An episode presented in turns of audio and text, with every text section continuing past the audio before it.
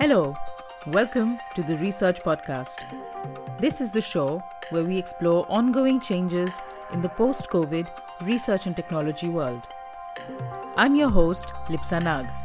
So let's get started.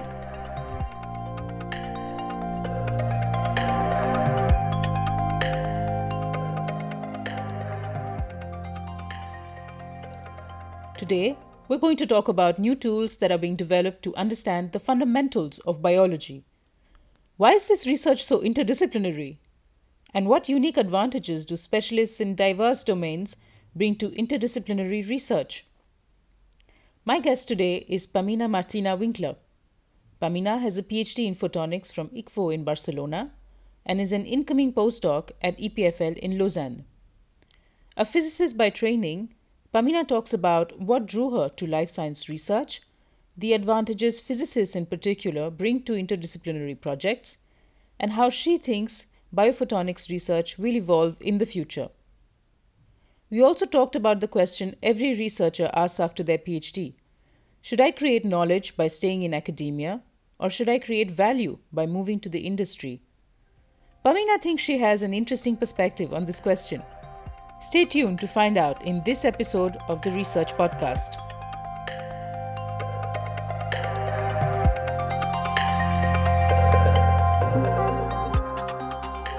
Welcome, Pamina. Thank you well, for doing this. Thank you, Lipsa, for inviting me. I'm really excited. So, yeah. So tell me something uh, about your PhD research project. Uh, the title sounds super complex for someone who's not from the domain. Uh, you mentioned that your PhD is in photonics, but uh, the title has antennas that are super small. Uh, I don't know if everyone who's listening understands what spectroscopy is and how these two can be used to study uh, lipids and proteins that are organized on a cell membrane. Yeah, it's not the easiest, let's say, title, or even it, it has many elements. But also my institute is, is physics-based or photonics-based, and photonics is just the science of light. So all what we do is from different approaches and in many different fields across physics, we use light to manipulate, to study, and for whatever type of research we do. And I chose to do the research um, at the interface because with physics and biology. And this is because I'm always like interested in understanding more in depth basically how we work as humans, and how so that that attracted me to to have not only a tool or the basis of physics, but to actually do something which has relevance in the life of people, at least eventually will help us to understand better how we function as humans. And in that sense, if you come from physics fields, you know that the smallest Uh, unit is an atom, and the smallest unit, the equivalent in biology, is a cell. So really the fundamental cell biology is this part why I studied on the cell membrane. And the cell membrane is composed of different lipids and proteins, and they diffuse with certain speeds. And then how this cell is organized in space and time is actually how the cell functions in that sense. It gives, it has implications on how the signals works from inside to the outside or the outside to the inside. And that is in a way triggered by that lipid and proteins, they form clusters for some time. And this triggers a signaling cascade on the inside, for example, if a signal comes on the outside. And to understand that, you need a certain tool set to really study this, because this is on the level of nanometer, which is, let's say, compared, if you compare the, the Earth to a football or yeah, soccer football, um, that's the scale when you compare a meter to a nanometer. So that's really at that level, at the molecular level where I want to study. And for this, you need special tools, and that are certain antennas, I would call them. They offer this, this space in space, the resolution to study this. And then you need a temporal component, and this you get by putting a, a tag, like a label on the fluorescence. Um, and this is fluorescence. This gives me light. Fluorescence is just a, a, a light which comes back from the from the lipid or protein of interest.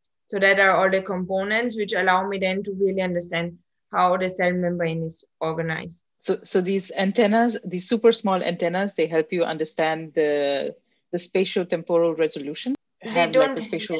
I mean, they are more the tool, like to, to get these antennas with the fluorescence correlation spectroscopy. So, I mean, in this, this, they give me the high spatial temporal and allow me to do that. It's more like a, a tool set, I would say, or a platform, something to help me. And and what kind of information can you get out of these uh, these studies? It gives me a certain, like the lipids and proteins, if they, they diffuse, like you can imagine that uh, the cell membrane is kind of a fluid lipid bilayer, so mainly, and then you have proteins also incorporated into, the, into this fluid membrane. And this membrane is like four or five nanometers thick. And And these lipid and proteins, they, depending on their chemical structure, they, they, they, and also depending on the function and whatever they are supposed to do, they di- diffuse in this membrane. And this to do with uh, the diffusion basically is in a, at a different speed, depending if they diffuse alone or as a pack of two, three, four, five, ten. And then on this, this we had like by, by getting the information on the diffusion time of the lipid we are labeling, um, we can we know if it's diffusing alone or together. And for this, we can understand how likely it is that they form domains or if they at all and with whom. To under, basically to under, to understand, uh, yeah, this gives us indirectly information how they are organized, like wh- whether they cluster, whether they do not form cluster with this or that. Uh, uh, protein. So in a way, it helps you, it's like another tool that helps you better understand cell biology, you can say. And yeah, uh, to understand pending fundamental cell biology question. Yeah. And maybe uh, also in, um, I, I don't know, like in the, uh, maybe in the mechanism of action of drugs and uh, and basically if the, because it's really at the cell membrane, you, you have like all the transport between, uh, uh, between the outside and the inside. So if you're studying... Yeah, diffusion. Exactly. So eventually the goal is to study it in the context of, of a disease or in comparison to a healthy cell. So you have to understand at least the stereotypical or the healthy cell, and then you can compare it to the case of the of any disease. And then actually in my group, we used different, not only my um, approach of using antennas, but any kind of like super resolution technique, meaning that you are really able to have a resolution at the scale of of the lipids and proteins.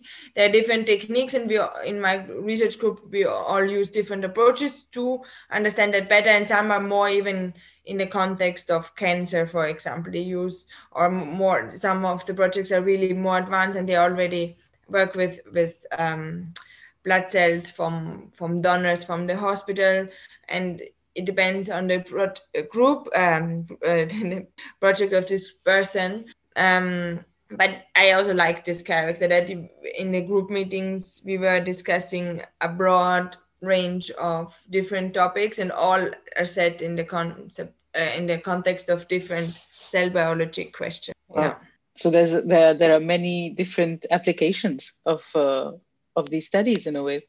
Yeah. So in that sense, yes, and also it's it's a, it's interesting to to understand how the different mindsets or people from different backgrounds, if you come from immunology or you, you're more a cell biologist, or you come from pure physics and optics, or you come I don't, somewhere in between biophysics, and whatever background you have, and we all have to communicate. Also in that sense, it's already interesting. And then we can, as a group, tackle a broad range of questions. And yeah. And that's really interesting that. Because um, I think that goes back to your, your, your first um, introduction to the subject, uh, about why you became interested in the in the subject at all, uh, that as a physicist, you wanted to solve like uh, problems that were closer to life. Uh, yeah. I would ask you the question a bit uh, differently, like, what do you think is the value you bring on to, to a research project that is so close to, to biology and to life in a way? Because it's such a multidisciplinary uh, team that you work with and an interdisciplinary project. So what do you think uh, is the real um, value that physics brings to this, or photonics? Ah, okay. In the sense of the, the, the background I have, I think physics, and it's also why I always like to work at the interface, but not go completely switch to now cell biology, because I do love the, the, the impact you get. Even for the postdoc now, I hope to go more in to have a more direct impact, because I mean I'm doing my PhD and all my lab is still doing very fundamental cell biology questions, and to find to seek answers in that field. I would like to go more applied, see a more direct impact, but I still come from the field of physics for that reason that I think physics at least gives you a bit more the the setting of yes or no. It's a bit clearer. I mean, what I understand with biology is always like you have the control of the control to make sure that this mechanism is not this. Like they, their thinking is often like, since you can try, if you want, you're interested in one protein and the function, you can try to to fully silence it and not and and try to understand what is in if that's not present. But in biology, you still have the possibility that actually there's a res- rescue mechanism. I mean, humans are made that we survive and adapt in every context. So also the cell, even at that thing, will always find a way to, to compensate for that. And in that sense, with physics, at least you come from a perspective where you have more yes or no, more clear tools in that sense, or not. Yeah. So basically helping um, helping kind of organize the field a little bit to have more yes and no clear answers, and, and having more uh, standard frameworks that can be used, that can be reused. Uh, yeah, when you're and also like saying that this is, is fine at some point, we just have to accept, yeah, this is a bring bit more clarity in one hand, but also the other for sure, which is the obvious thing, is the technical side. I mean, that you can interpret because you know better um, what the technique uh, has the capabilities and how to solve and troubleshoot. And also um, if we need to adapt the technique, how you have better the knowledge.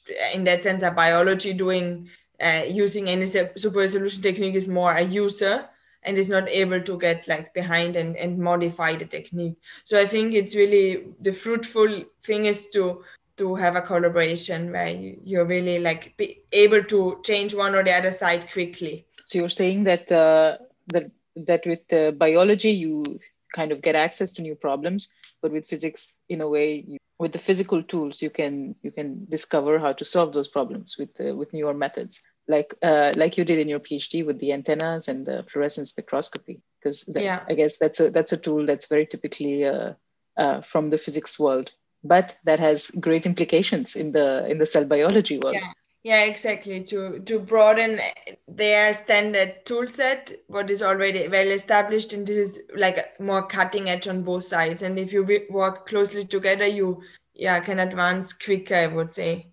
And oh, I also wow. think you always get like different perspectives in that sense that even when you think in your mindset and then you get a question which comes from a from a different field, you think about your problem differently, and that also makes you a bit more creative in your problem solving approach. Yeah, definitely. That's something that's something I've noticed in multidisciplinary teams, that uh, if you have people from different backgrounds, somehow problem solving and brainstorming becomes much easier because everyone has their own way of thinking and their own way of uh, developing a solution. So yeah, I yeah. guess that should be super interesting. And especially it's it's usually the physicists who like to have yes or no answers. So you kind of create the constraints uh, within the problem. So that's that's actually quite yeah. useful to have. Otherwise, uh, things can things can go pretty much everywhere, right?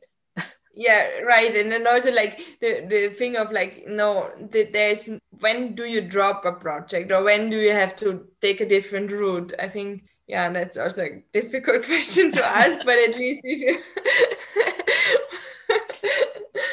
yeah. yeah, it's a, and it's very important to know like when not to continue and uh, and yeah, when, yeah. I mean, how to know. Although I think even...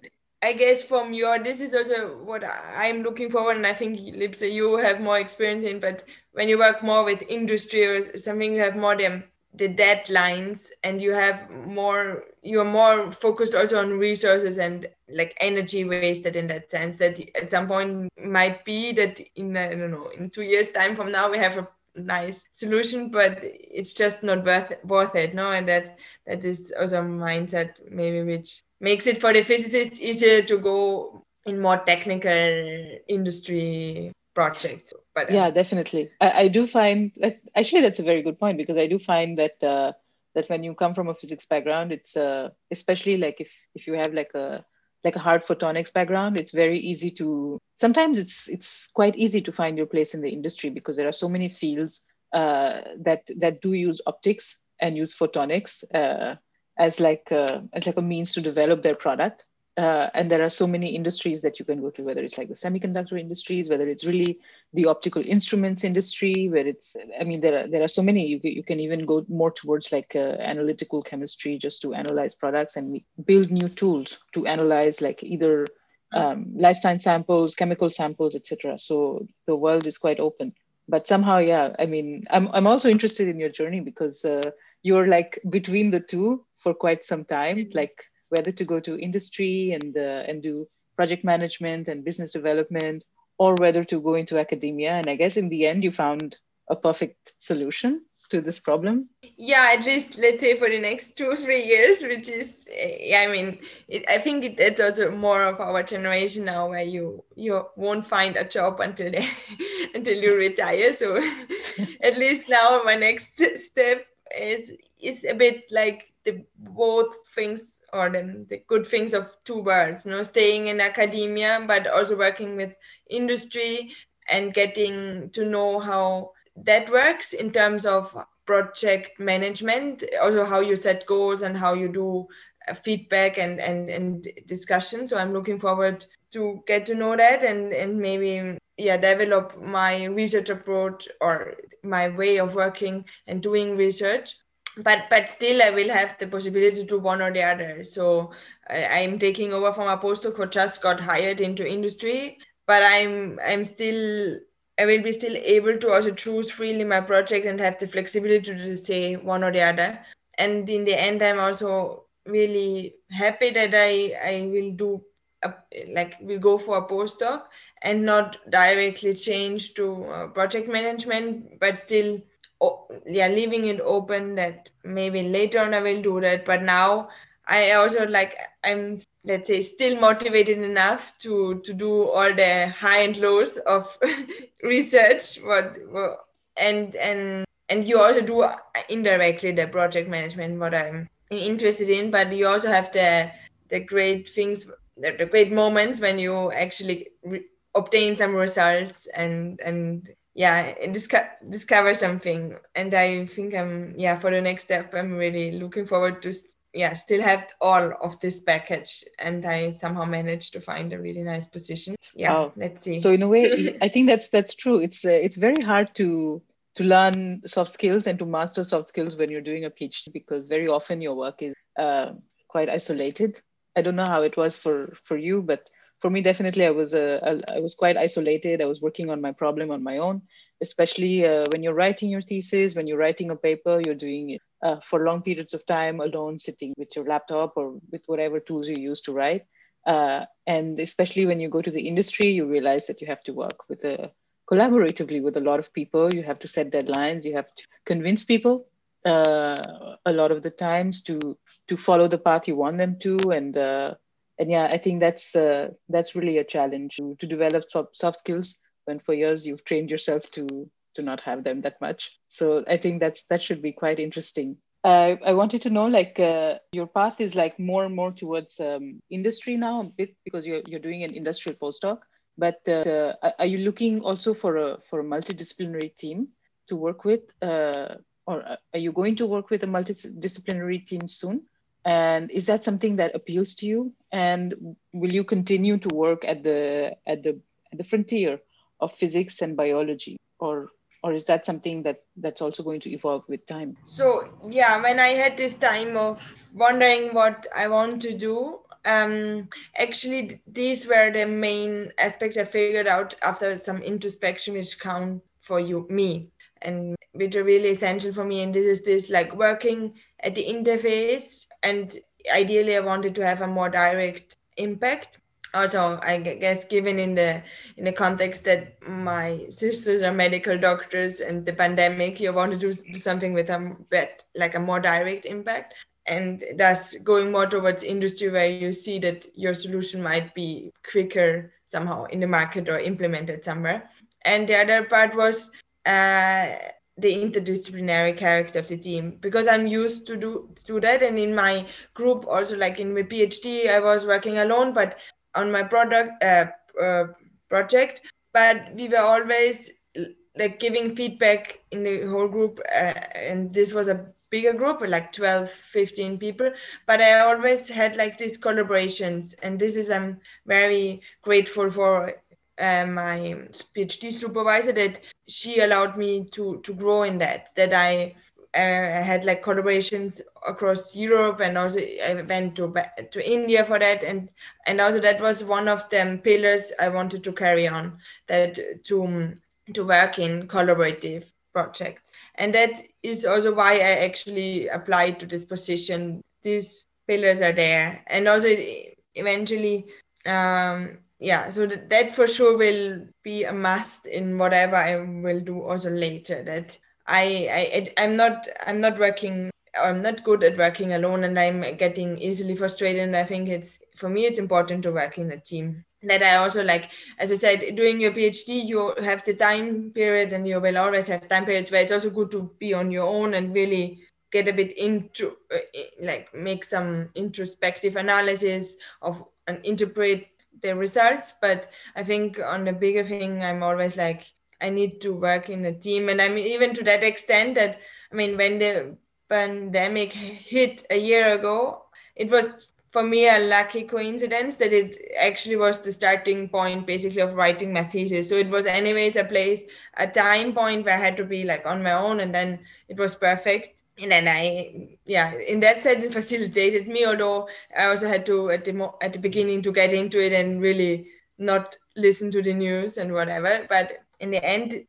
I, it, it was a perfect time. But I then, as soon as I came out of my, um, let's say, workplace with a, with a written thesis, or almost with a written thesis, I realized that for me, it's important to to even go to the office, or like, because my institute soon allowed, or soon, fairly soon after the first strict lockdown period, allowed us to come back with a lot of restrictions, but at least that we could see on a more or less regular basis, even talk to the team and the group.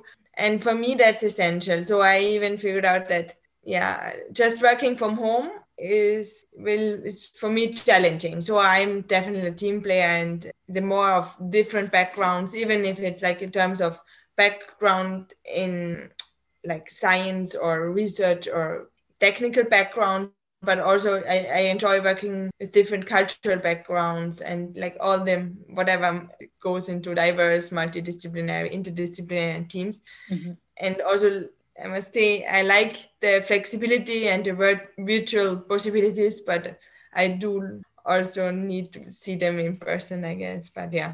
Yeah, that's that's also something I've been thinking about, uh, how the the new tools like Zoom uh, that we're doing this call on, and uh, and Teams and uh, Google Hangouts, Google Meet, et cetera, that, uh, that really facilitate virtual interactions. Uh, might change the, the culture of academic research, because a lot of it also happens, uh, as far as I remember, back back in twenty nineteen, when I was last in an academic lab, we were doing everything uh, in person. Um, of course, a lot of that is true for experimental research, where, where you have to where you have to do your experiment. Uh, you can't launch them virtually. But do you think that uh, that's something that might change with the pandemic, that uh, there might be more and more interactions, like you said, because uh, academic research is rich because of the, the the diversity of thought, if I can say that, uh, diversity in cultures that uh, that different academics bring. Uh, but at the same time, uh, with these new tools, it's become easier to, to interact with each other.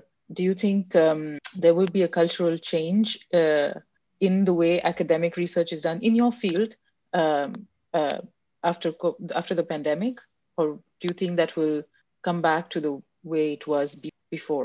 Yeah, I do see an impact, and I also see this typically what everyone is talking with this pandemic fatigue. But let's say overall, I think there are two points. Like when you already are in collaborations or you have ongoing projects, it's it's it's a very efficient tool to do virtual quick Skypes or Zoom calls and just to check in, and and also on the one hand is that, and on the other hand is also the, the flexibility. I think that's more across this, um, um, other um, work workplaces, I would say, than in, in science, because we always had a very flexible schedule. We never worked like by this necessary set of hours we have to be essentially there. So I think this flexibility is, will now spread to other um, types of work or um, positions. And I think overall it's nice, and also you, you are efficient. I mean, whatever restriction there will be, but if you say you do three days of experimental work and the other two days you are at home analyzing and, and writing, it, and then you, you, you don't have to commute. So I think in that sense, it's a great tool set. But my only thing where I think it's still a bit, I'm a bit apprehensive of, but it's also a bit of a personal thing, is this virtual networking or really replacing conferences. So I do like the in-person interactions, and to also establish, I would say, the, the confidence, the trust in people that you can go forward if you don't know each other already before. Um, I'm not sure how much you can replace this virtually. I mean, I've seen now recently also that this type of platforms, they really improved, and there are great platforms already there where networking is feasible and possible, and also made easy to, to even, in some cases, it even can reduce the threshold that you're less shy to ask questions. But on the other hand, me personally, I would say it, it's, it's a great tool to maintain and be efficient on an on ongoing projects, but from time to time you need, and it also, it's like cost effective. You don't have to fly for the day to Brussels just to present in front of the European Council your project. That's, I mean, that is, it's a waste of time and energy, and even like with all the climate change, I mean, this can be cut down, and if this is like now made easier, it's, it's a great thing. But on the other hand, I would say it, from time to time to check in with people, to, to establish new collaborations, and also just even with your colleagues from time to time that all of you are there and go randomly for coffee. I think this also helps in the creative, innovative aspect. And this, I I have my apprehension that this you can replace virtually. That's true. That's also something, I, that's a very good point, because I don't know how how conferences have been happening. And I guess the, you're you're right, that if someone else is presenting a talk, and someone very big and famous, then I'm usually less apprehensive to ask questions online. I can just type it in and it goes in a chat box. I don't have to physically raise my hand and get the mic and ask the question, because uh, I don't know, for people who are shy, it can be a bit uh, nerve-wracking.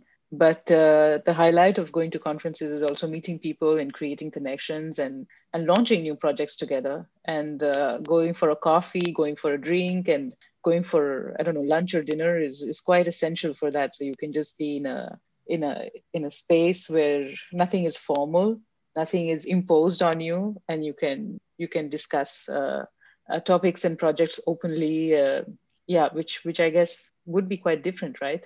Uh, in, a, in an online conference when you're networking. Yeah, because I mean, if you don't know, that you don't even think of the possibility that there might be something in common, no? And then you, I mean, unless you have not, you've heard already from this person, it's difficult. I mean, I think it's more these random things, like you, you start a conversation and you discover in, in an informal context over, I don't know, a drink, that yeah, you're doing this and that. And even then, maybe it's not that you directly launch a project, but later on you will come back and, and contact this person with regard to something else. And then, I don't know, something else starts. But I think it's it's more this, yeah, co- coincidental interactions which happen, and you cannot plan them. No, I mean, they just yeah. happen, and then later on you maybe profit from them. Yeah, that's yeah. true, because uh, sometimes you're even in a group and you're with a few people at the same time, and uh, they somehow have complementary skills. And uh,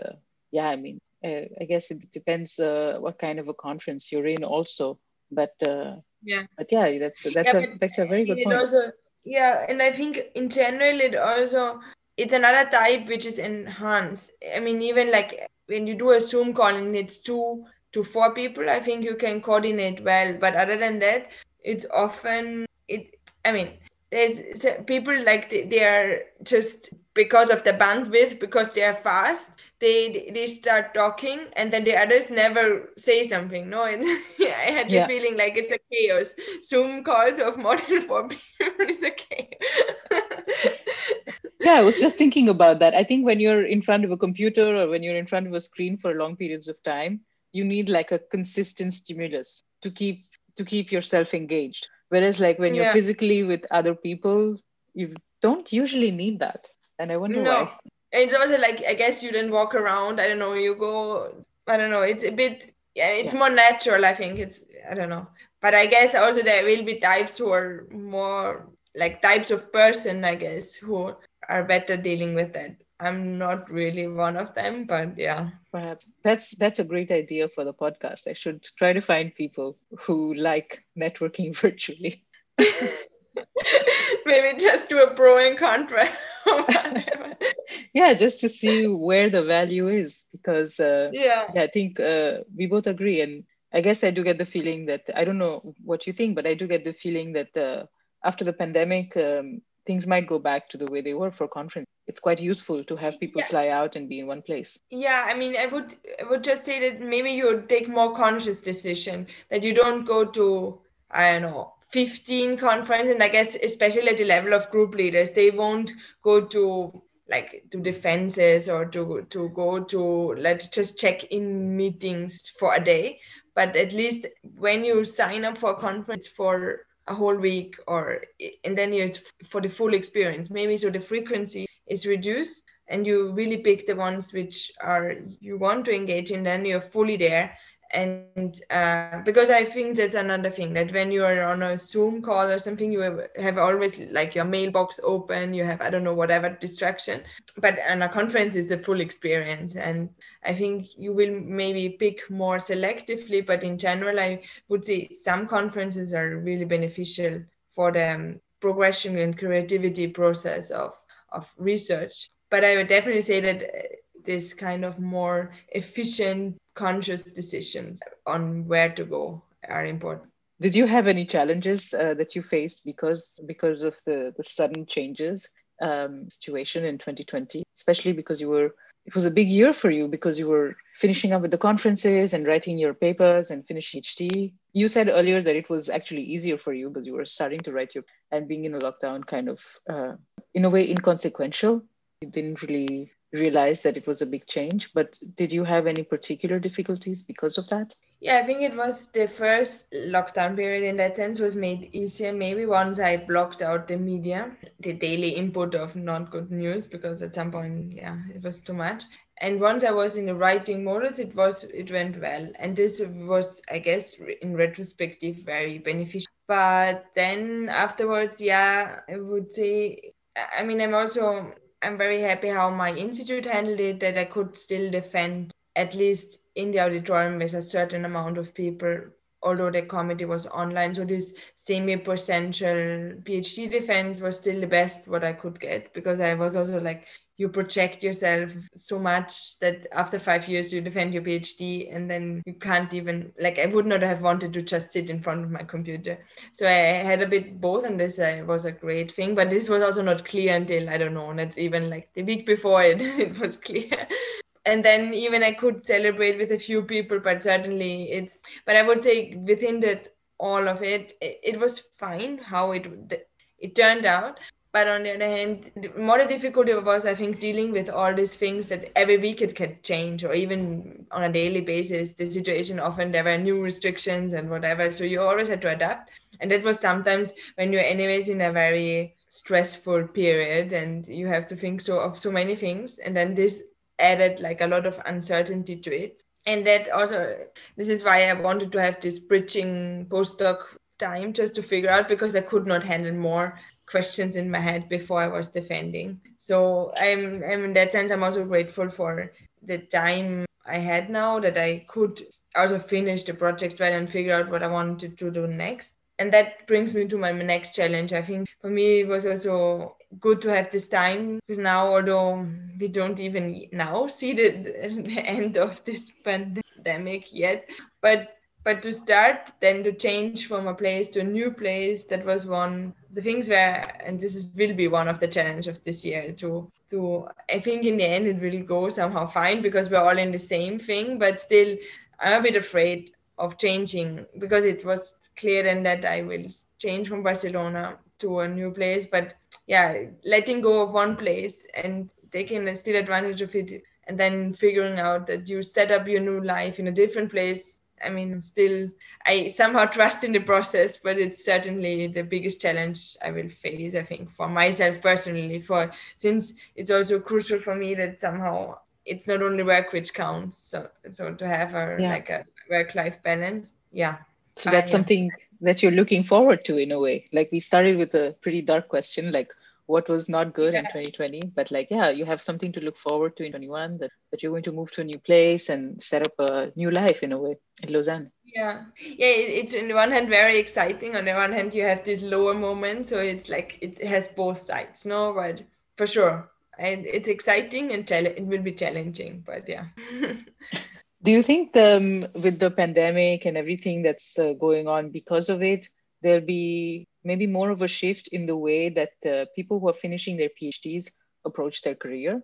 Because uh, even before the pandemic, I think there were like a record number of uh, people with PhDs who were leaving academia. Uh, do you think that will somehow accelerate with the pandemic and the economic crisis that people might move towards jobs that that maybe won't offer them any stability, but uh, but they will look more for like uh, financial security?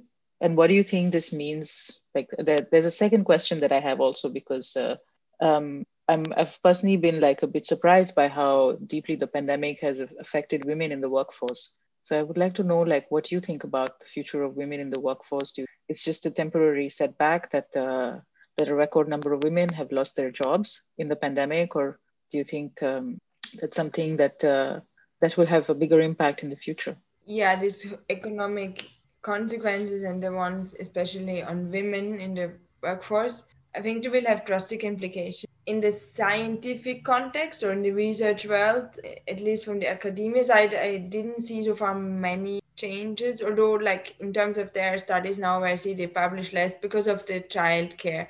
But on the other hand, I also had like many people, many of my colleagues or people from the working in the institute, not only in research, but also like in tech transfer, you know, projects, they are like, they also heard from men that they appreciate that you have, that they could stay at home and be with their ch- children, which they never could before. But on the other hand, if since it's now ongoing and even like over a year, and often even if they go back to school, it can happen any day that they are the contact of a positive or they are coming home positive, and then the whole family is like for ten days confined at home. So I definitely see that, and this is certainly affects more the women, like it always has. This, for this society has to change more. If they, I think it's that is the biggest challenge, that you, since everything is at home, and then to to make a line and to say no if the kid is here and you are here is, is even more trickier than when you before you had your more scheduled um, childcare and whatever. But on the other hand, at least that's one of the plus points of academia, that, that we always had a flexible schedule, which also you need to do, you need to take care of your mental health more. That, but I mean, that's, that you have a work-life balance in that sense. But yeah, so in that sense, the flexible and uh, schedule already helped. And I think it will also help in future in research. Um, but um, so... in terms of publication, I've, I, we will see how this goes. So certainly, I think it will have implications also there. But uh, I mean, I would rather say from my experience from the field, I haven't seen yet the, the, the big implication, because we are, I would rather say we can still be happy that you always find some money somewhere, and I still, the, the, the research money has been already given. So right now, I don't know of anyone getting, like having lost a job. I think that's different kind of jobs who actually lost a job, because since, and even compared to other friends who work in industry, I can work from home and I can be from yeah. there or there. And I think more personally, and also what see with, with the decision making, it's people think twice if they really go for this supposedly impactful postdoc to the U S, for example, if you are in Europe or something. So I think you make more conservative changes in that sense that you you you we appreciate more that you need a work-life balance and the people we have, and maybe move less, and maybe that's a good thing actually. Um, one part that I, I, for me, I was clear that I wanted to be in Europe, but it was now after the pandemic very clear that I didn't want to go very, very far abroad, because starting already a new life is challenging. But if it's like super far away from the family or from the friends or from where you have your social network, I think that is sure less attractive due to the pandemic, which in the end might be even positive, that it changes a bit this pressure of going somewhere else. And and and I would say the sectors I'm working in, since it's so multidisciplinary, I mean, many I know from from I C F O, from the institute, went to data science startups or this continuous postdoc. So these were like the three standard things people went, went into after graduating, and I think more and more went towards startups and and data science, and I see the same trend. It hasn't really changed, I would say. And I think also data science in any ways is a very upstriving, and like it, it can be applied to anything. So I would say there is not a loss of, there's more and more for um, open positions. So in that sense, I would say if once you made your decision where to go, I think with a PhD in the fields of photonics or at the interface, it's it's it's not less, um, they're not less, the, the offer hasn't decreased in jobs. That's I true. Think. I think the, this, the the study that I saw was mostly in the industry, um, because uh, you're you're absolutely right. I think uh, women in leadership positions in academia are not uh, not as affected as women in the industry because of the work-life uh, uh, flexibility, let's say. And, uh, and th- that just exists everywhere in academia. Whereas in yeah. the industry, I have heard of... Uh, I've personally heard of people complaining that uh, sometimes uh, people's young children, like three or four years old, they will just come in the call and and just call out if they're hungry, or you know, sometimes somebody's like uh, falling down, and uh, and somebody who's like uh, the boss of your boss has to go and pick their child up. Um, and I think there is somewhat, I feel like a reticence to seeing like a, the, the human side of women, in a way that you kind of hide the fact that you have young children at home if you're supposed to be on a Zoom call. Uh, and it's also quite difficult because in the industry, you're usually working very fixed hours. Uh, so somewhat like uh, nine in the morning to six, seven in the evening. And that's usually the time when everything else is going on, when your kids have school, when you have when you have to feed them, when they have their afternoon nap, and et cetera.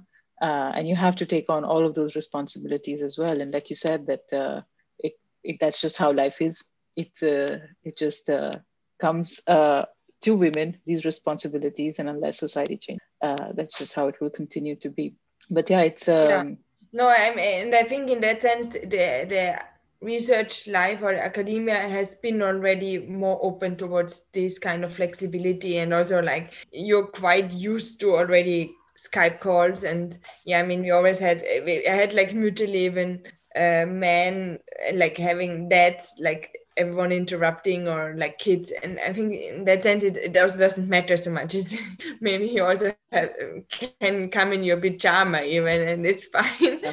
I think in that sense, it's it's less formal and more flexible anyways, and this, I think, is certainly a plus. And also with this level of of background or education, yeah, it's more that you maybe make your choice a bit more based on secure things, that you either don't change your place, or you you're close to your network, that I think is kind of more stringent. But other than that, I think we still have a lot of possibilities to have a job, and I don't know of many, personally, not of men or women who have lost their job now. That's a very good point about uh... people deciding not to move so much before they before they stay on for their permanent academic job. Uh, that's something that was happening quite a lot pre-pandemic, and it was quite prevalent. And I think now people have also kind of realized that they need to have their support system, and uh, you don't always know for how many years you will move when, when you do.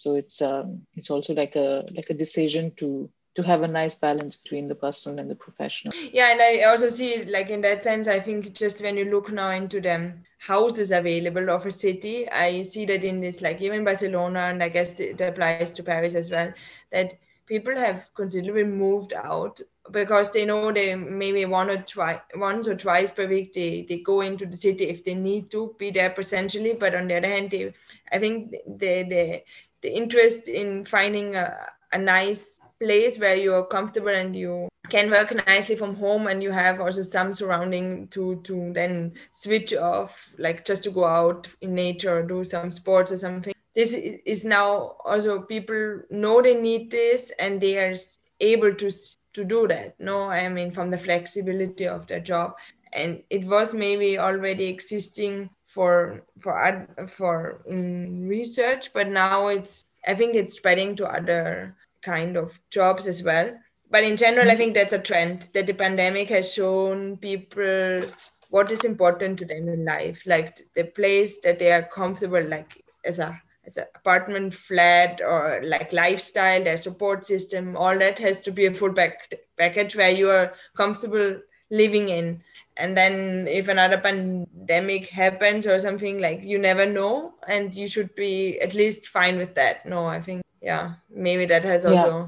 been a good lesson, and a, a rather positive one. And I think, and I will would support any positive change coming out of that. Yeah, I think that's a that's a very good point. And um, on that note, I also want to ask you, like, uh, what do you think are the positive changes that are coming um, in terms of uh, technological innovations, or in terms of new research fields that are being developed um, as a as a result of this pandemic, or as a result of everything else that's been um, due to it? Yeah, in, in general, I think the broader public, or people like on that scale, have realized that research is actually providing solutions to, to tackle a pandemic. Although then on the other hand, I think where we, I see that we should all improve is with the communication, because yeah, on the one hand, it has sped up the whole process of, of how to um, discover and, and generate a vaccine, for example, but then due to, I don't know, I don't understand the whole ethics of pharmaceutical companies and their press and all of them, it even sometimes appeared um, a bit like that me, that now people ca- become apprehensive of it and not considering to not take it. So we have to be very careful to not only to be very sure with the statements and break them down that people understand, and and really tailor the message, I think, and, and break, yeah, so that the people understand of the necessity and the impact of, of research, and, and not become like confused about it. Because I mean, I also see that, I mean, it's a very, for us, it's a very normal approach, you know, to discuss, and maybe you have to rectify, you have to adapt your solution, and it, it might hold in one thing, in one context, and then It, pro- it turns out that you have to, I don't know, take it back, change it, or or that we, the different research groups, it's common to criticize, because also this competition or this questioning improves the final solution. But on the other hand, it can also appear to the general public a bit like, we don't know what we do. So, so I think, like, in Germany, there was this Drosten, this podcast, which also helped, but even he... he really tried to break down and explain what is coronavirus and how do you face it, and what are the, yeah, how to deal with the whole situation. But he often had also to just fight, like, not understanding that there can be one paper and then it can be again like one scientific yeah. result out there, and it has to be rectified, or it, it has to be retracted. And, and but as far as it's normal, but I think we should improve in the communication, I would say, that people understand and are not confused or then doubting that we don't know what we do. So yeah. in that sense, I think... And it's a, in essence, it's also like the point of what we do, to not know exactly what we do, because... We yeah, I mean, it's the essence. Yeah, it's, it, it also trigger, like, it always moves us forward. No, if we would have known, there's no point in research, but we should do it in a way that we don't scare people away and still give them the, the, the trust and, and make them believe in it. And and I think certainly in the whole biomedical, biotechnology um, sectors, it, this is now an, another great push. I mean, And I see that this field will be, was already so predicted to be striving and, and becoming very important. And I think it becomes even more. And I think also, for example, that you are maybe in future able to do telemedicine, like that, that actually the doctor diagnoses you via a Zoom call at least, or like, I mean, there will be, I think in the whole medical, um, pharmaceutical, biotechnical uh, sectors, I think that has been beneficial, the pandemic even. Like, even like just that people know on a larger scale what is R N A is, is yeah. already a big achievement. That's, that's huge for us. That's true. So last week I was talking to, uh, to Anna Shrinskaya, who's one of my friends, and uh, she's the C T O of uh, Omini Labs, uh, a startup that's developing a medical device that can test your blood uh, anywhere. So you can use it as a portable blood testing device to detect any kinds of biomarkers. And she actually had like uh, like the opposite point of view, that uh, that it might become more and more difficult to commercialize medical devices because there will be a lot more uh, regulatory work um, required to be done in the future, because the, the field is not super regulated right now, but they're adding more and more regulations linked to um, sensitive data that you acquire, mm-hmm. because you're acquiring uh, physiological data of people. So while I think, I think that's a very good point to make, because I do think that people have, on the user side, people are becoming more and more accepting of new technologies and telemedicine and telehealth, and kind of wanting to have like this, this whole like environment democratized. So tomorrow I might want to do my tests on my own and not have to wait two hours to see a doctor.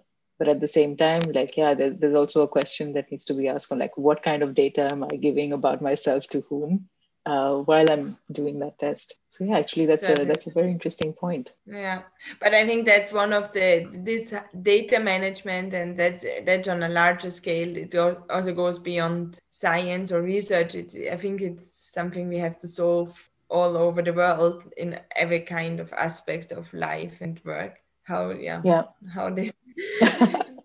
Yeah, it's becoming more and more important, and I hope more and yeah. more PhDs join this field, so so we'll have yeah. like a more, let's say, experts in the field rather than people yeah. who don't really at least understand. Those who bring in this this kind of approach that you have to question things to not only yeah. take things for granted, or yeah you have to criticize, and that this in the end will improve the whole outcome. yeah I think uh, the value that uh, that PhDs provide is really the the fearlessness in trying to make mistakes, because uh, that's what you do every day in academia. You make so many mistakes that you just become immune to them. So yeah. I think in a way, like uh, building up a system from scratch uh, and knowing that uh, making a mistake is not uh, not the is not a personal criticism, is not the end of something. Is, is uh, I think they're really really valuable qualities. And in, yeah. In that note, like uh, I want to ask, do you have any recommendations uh, for anyone who's thinking about um, anything that you're doing in your life right now? A book, uh, a T V show, or a kind of workout? What would you like to share? Yeah, I certainly would like to share that you have to take care of you as a whole. And that that also goes back to the introspection I did Um, to figure out whether I want to go for a postdoc or um, into industry di- directly, like project management. One of the essential questions is, when someone asks you, who are you? And you define yourself then only as, I'm Pamina and I'm a postdoc doing this, then basically you define yourself as your work. And yeah, you, you either want this or not, but it has to be a conscious decision. And I think for me, it's very essential that I also spend time with my friends and and do work, sports in that sense. So for me, doing daily at least thirty minutes of, I don't know, some kind of sports, more whatever it can be, running, biking, doing a workout, doing some yoga, helped me a lot to have this. And I ever have always been that, but I think the pandemic also showed me that I need I do it more regularly, and it, it's beneficial for me. So in, in overall, I want to encourage everyone to, to take care of this. And even, yeah, when someone asks you, who are you, then you have to be happy with who you are, and now in the moment, and not in five years, but now.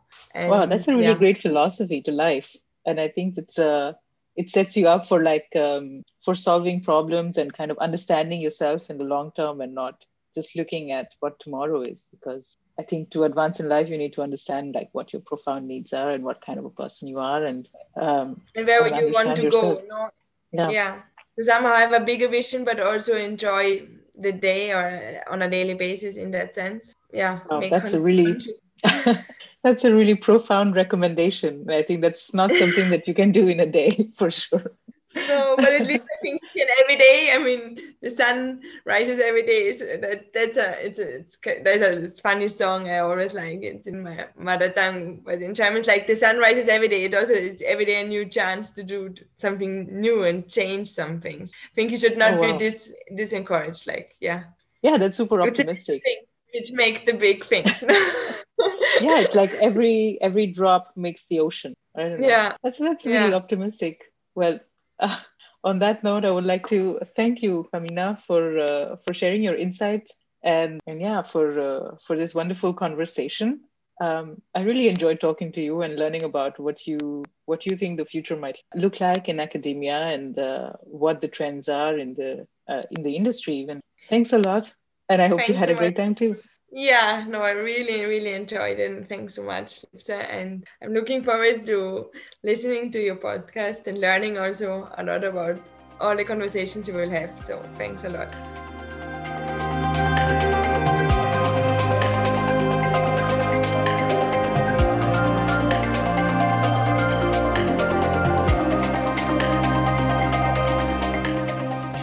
Thank you for tuning in to the Research Podcast. I'm always on the lookout for new ideas, so if you have any comments or suggestions, please reach out to me. You can find my contact details in the show notes. Wish you a great week and see you next time. Bye.